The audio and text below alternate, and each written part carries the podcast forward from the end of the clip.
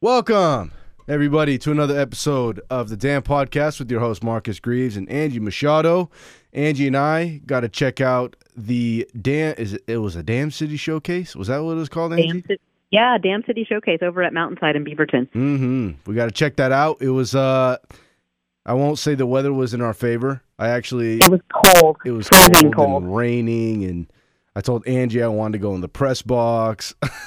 But it was cool because they had these small little individual press box. So Blitz had her own little press box. It was sweet. Yeah, it was kind of nice. It made it way better because I'm not going to lie, Angie, I don't know how much longer I could have stayed there if it was going to rain like that and I had to stand outside. I was not a fan of that at all. No, it wasn't good. So, Marcus, they did more scrimmaging than I thought they would do. Mm-hmm. You know what? Was that the first time you've seen them this spring? Yeah, actually, that was the second.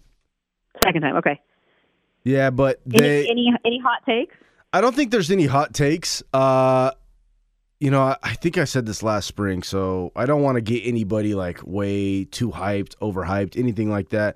I just wrote an article for you, Angie, and Beaver Blitz. I think that will be in the lodge. It will be up as soon as we're done taping this podcast, so this afternoon. Yeah, so I basically broke down what my thoughts on basically the practice or the showcase, as they called it. I gave the good, I gave the bad on offense and defense. You know, if there was one thing I think I could take away from that is the defense in general.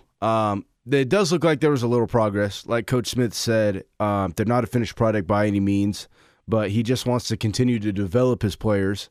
And, Angie, for me, I think what I saw was just, one, Jordan Whitley, thank goodness that we got him, right? Because I think he's another piece that we needed. I thought he did a great job of really being kind of the spearhead in the defensive line. At least he was on Saturday, because we've always seen this. We've seen the defensive line. We think we get new players, and they're as soon as we get the new players, they're going to come in and basically change the whole defense or offense, whatever that is. But he didn't, he doesn't come in and absolutely change it entirely. There are still times where you're okay, defensive line is not playing as good as you would think, but I think he had a really good scrimmage. He brought a lot of pressure. He forced the offensive line to double team him a lot, which is big. That's the first time I've seen that in a while.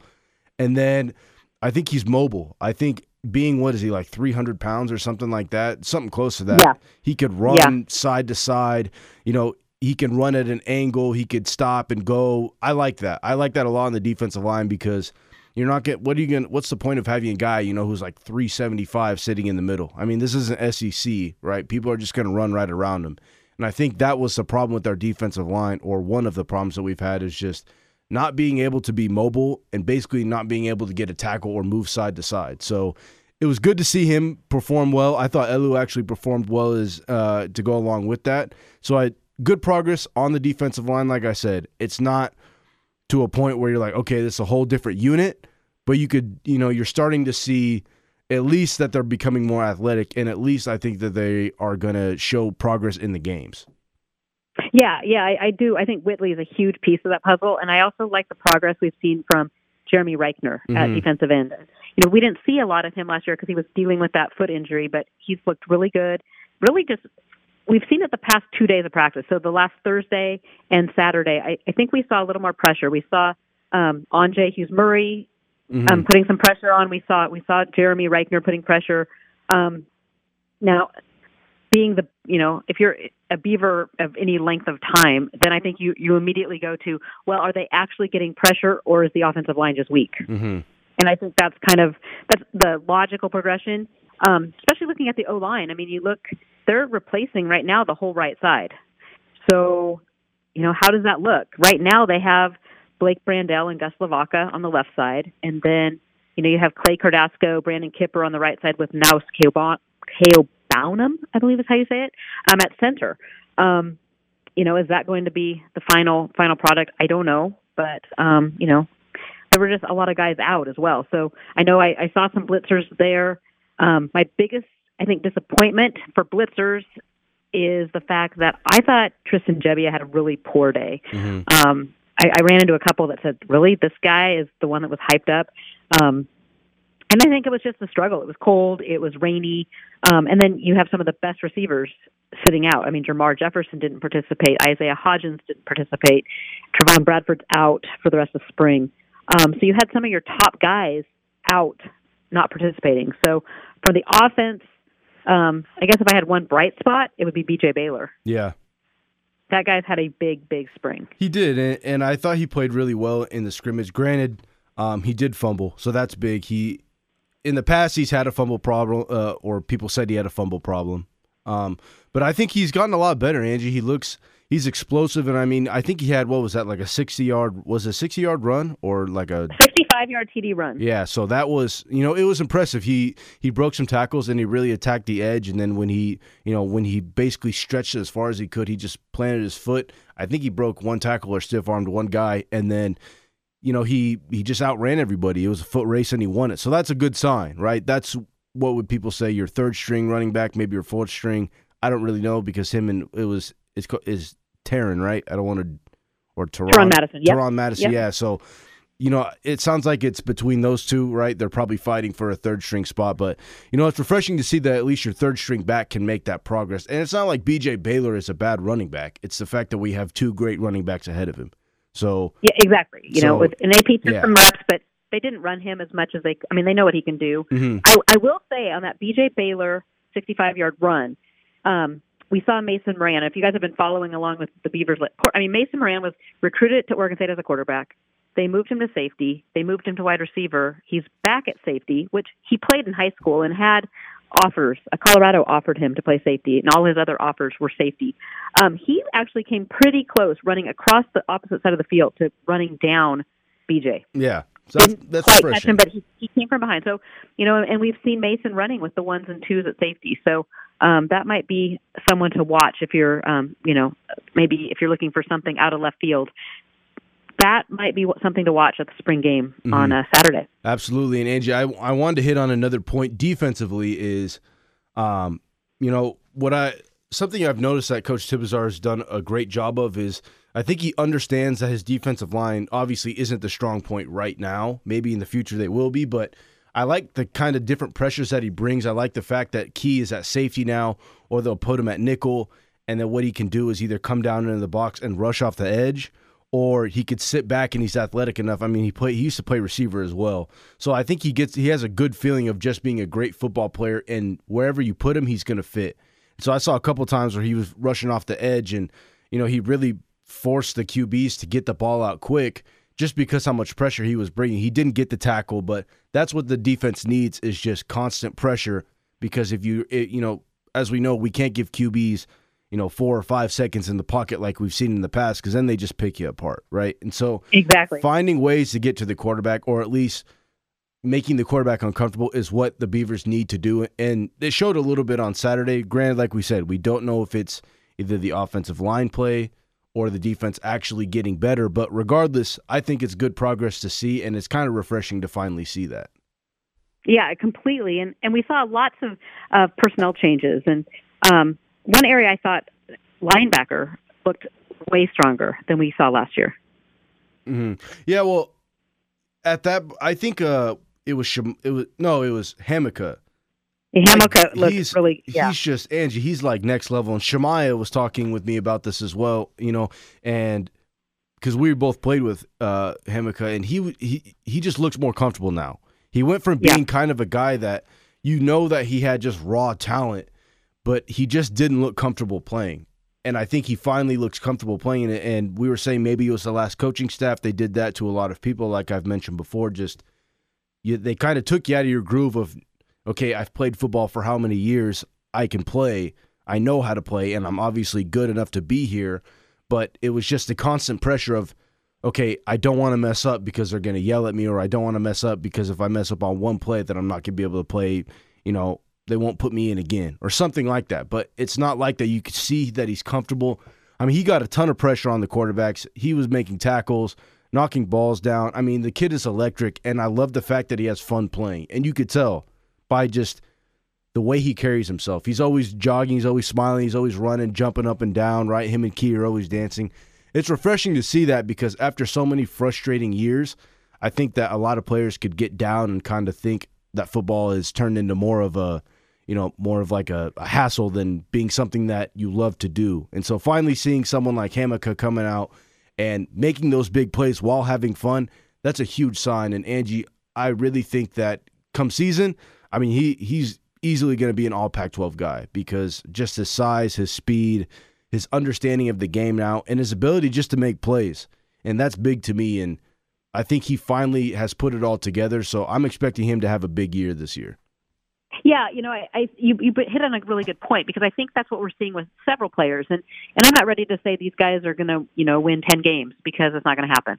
But what we're seeing is confidence, and we haven't seen that from players for a long time. I mean, I think that's the biggest thing with Jake Luton. And I know before he got his sixth year, everybody was really high on Jebbia and that he was going to be the QB of the future. But what Jake has brought now, what I have seen over the past, you know, couple weeks of spring, is the fact that he has a confidence about him in the system. And he told us after the scrimmage just that he has never felt so comfortable in a system before. So that comfort level, whether it be a linebacker or whether it be the quarterback, you can't overstate that because it's so important just for the team dynamic, for them to make plays, you know, everything. Yeah. And so we were talking positives, but I need to go to a little bit of things I want to see the defense and offense work on. Offense, yeah, because it's not. We don't want to try to say everything's, you know, sunshine and unicorns. Yeah, because it's certainly not. Defensively, I still think that we just lack the ability to make like game-changing plays. There's a couple times where it was either Jake Luton or Tristan Jebbia. They threw a deep ball downfield. Maybe someone tips it. Maybe the defensive guy is right there to make the play, and they just miss it. And then instead of it being, you know, a sack or incompletion, it turns into first downs, touchdowns. And it might not see right. You think you're like, okay, well, it's practice, but that 100% translated over to the games. There's plenty of times where, you know, it's 3rd and 15, right, and then Washington State will throw a post route. Guy safety sitting in the middle of the field. Misses the tackle or goes for the interception, misses it, and then the guy catches it and either gets a first down or a big touchdown. Right? Those are the things. Not only that, there were the ones that, you know, linebackers and safeties would go up. I mean, have the ball basically in their hands and drop it. Yeah. At some level, you have to come down with one of those every once in a while. Yeah, and I look at it from a different point of view than a lot of people. I'm telling you, I'm super hard on players because, you know, if the players take it to heart, then they take it to heart. I really don't care at this point. But I'm just saying, if you like, those are the kind of plays that you have to make. You have to make those plays if you want to be a better defense because, you know, granted, there's a big, obviously, as we know, a big difference between an Alabama and an Oregon State. But if you look at what every defense does that's ranked ahead of Oregon State, they're ranked ahead of them because probably turnovers, they probably force those, and they make big plays. If we can't make big plays on defense, and Angie, we said it even in the season when we're doing this podcast, is sometimes we just need the defense to play bad, right? You play bad and you maybe either one win another game or keep it a lot closer. And that's been the problem, is they just haven't been able to find that, okay, here's a big play. It's, you know, they haven't seized the moment. And I think that until they can do that, and that just comes with, you know, just basically mentally training yourself to be ready for a big play like that, right? I think Andre, he should have had the interception, and I think he did have the interception, right? It looked like he caught it, but the ref at the scrimmage said that he didn't, right? And so that I would say that's a different story, but there's plenty of times where there was DBs and it was a jump ball, and they, like you said, Angie, they had it in their hands, and then somehow the receiver just rips it out of their hands, and then I think it was Anthony Gould just ran like a 30-yard touchdown after ripping it out of someone's hands, right? And so that's the problem. Until they can do that, then we might just keep seeing these, okay, it's 3rd and 15, someone come up with a big play. And the big play, and we saw whip tackles again. Yeah. You know, and it wasn't as often, but, you know, we saw linebackers come crushing down, and guys just, you know, get away from them. So, like I said, there are things that definitely need work. But, I mean, Marcus, you think that the defense, did you see improvement? I did, 100%, being honest with you guys. I'm not going to sugarcoat it like, you know, some people say we do. It wasn't – I mean, the defense still isn't great. offense is good. They're still not great, but we did see progress defensively. The defensive line was getting pressure. They're mobile, and they just look comfortable and they look athletic, which is something we haven't seen. I think the linebackers, they did miss tackles, so there's the negative. But even then, I mean, the pressure that they are starting to bring and they look comfortable sitting in and going back and sitting in coverage, whatever that is, they look more comfortable doing that. And then DBs. We just got done roasting them, but there were still some times where J-Mo, Omar, they made good plays, right? They still made those big plays, but it's just the fact that I hold them to such a high standard that I want to see more of those plays because, you know, if you're going to talk the talk, you better walk the walk, right? Everyone always says that, and every guy has a chip on their shoulder, but when it comes down to making those plays, we have to make them more often. And then offensively, I just want to see the offensive line play better. That's it. Yeah, no, that's me. Mm-hmm. The offensive line is still a huge question mark, in my opinion. Yeah, and so I don't know really what the offensive line has to do in order to get better because, like we said, we don't know if it's the defensive line actually making progress or if our offensive line is just, they're not ready, they're not experienced. Because like you said, Angie, replacing a whole side of an offensive line, that's a big deal. And it's not like you just fit people in there and all of a sudden your offensive line is going to be better. They need to build chemistry. They have to build trust. They have to build all of that. And so they're going to have to find a way to do that because, by no means, Angie, do they have an easy schedule again this year. I mean, your first game is against Oklahoma State. So you better find a way to put all the pieces together, at least to put some points up on the board. Yeah, and that we actually got a chance last week to talk with Coach Michalczik after practice, and it was interesting, because he's not ruled out even moving some guys around. He's been really excited about a couple young guys. Joshua Gray is a gray shirt, at this past year. But, as Coach Michalczik said, he came in, he's technically a true freshman. This is his first spring. He just joined the team in January, yet he's playing like more of a seasoned mm-hmm. veteran. So he's been running with the twos. Jake Levingood is another young guy who has impressed at least Coach Michalczik in that regard. And, we talked to him a little bit. Brandon Kipper has really shown some flashes, but it's back to now some little things. And, it's what Coach Michalczik, how he explained it is he said, for a lot of these guys, a lot of the things we need to work on are little things, but it's just like retraining yourself. So, he said it's not easy. It's like eating with your left hand when you're right-handed. So he did not, throw out the idea of maybe moving a Blake Brandel to the right side, mixing it up. And he said at the end of the day, he wants the best five guys on the field. And he said they're still tinkering a lot, but I think there is that need and want and desire to kind of set on your five guys because you really want those guys to gel. Yeah. So, that's looking forward. Yeah, if you can get your offensive line to gel, it's almost less talent and more of just the fact that if they trust each other and understand what they need to do, then I think you'll be pretty solid. And I think the offensive line in general will be solid. But Angie, I want to know because for everyone listening, this will probably be a shorter podcast because we wanted just to preview the spring game, wanted to kind of recap the Dam City Showcase. We're going to flip it over to the spring game. Angie, what is a position group? So it sounds like you're going to say offensive line, but we could either go position group, we can go player. Who is somebody that you think needs to step up? And if they at least show you that they've made some serious progress or a group that showed you that they made serious progress that you'll feel comfortable with? Well, yeah, obviously offensive line is going to be an area that I watch really closely on Saturday. Defensive line is always going to be one as well, but I really want to see more from the linebackers. We're seeing them get better, and there's some young guys. I think John McCartan has really looked solid this year. My goodness, spring. Angie, not to cut you off, but he's that huge. Kid is big. I didn't even know he was that big. He ran right by me. I was like, man, I can't. Yeah.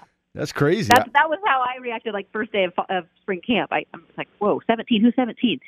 And so he's like, that's McCartan. He's gotten big. Matthew Tago, Isaiah Tufaga. So there's those three true freshmen that played last year that really do look more comfortable. But like you said, Hamilka, Shamar Smith, this is his senior year.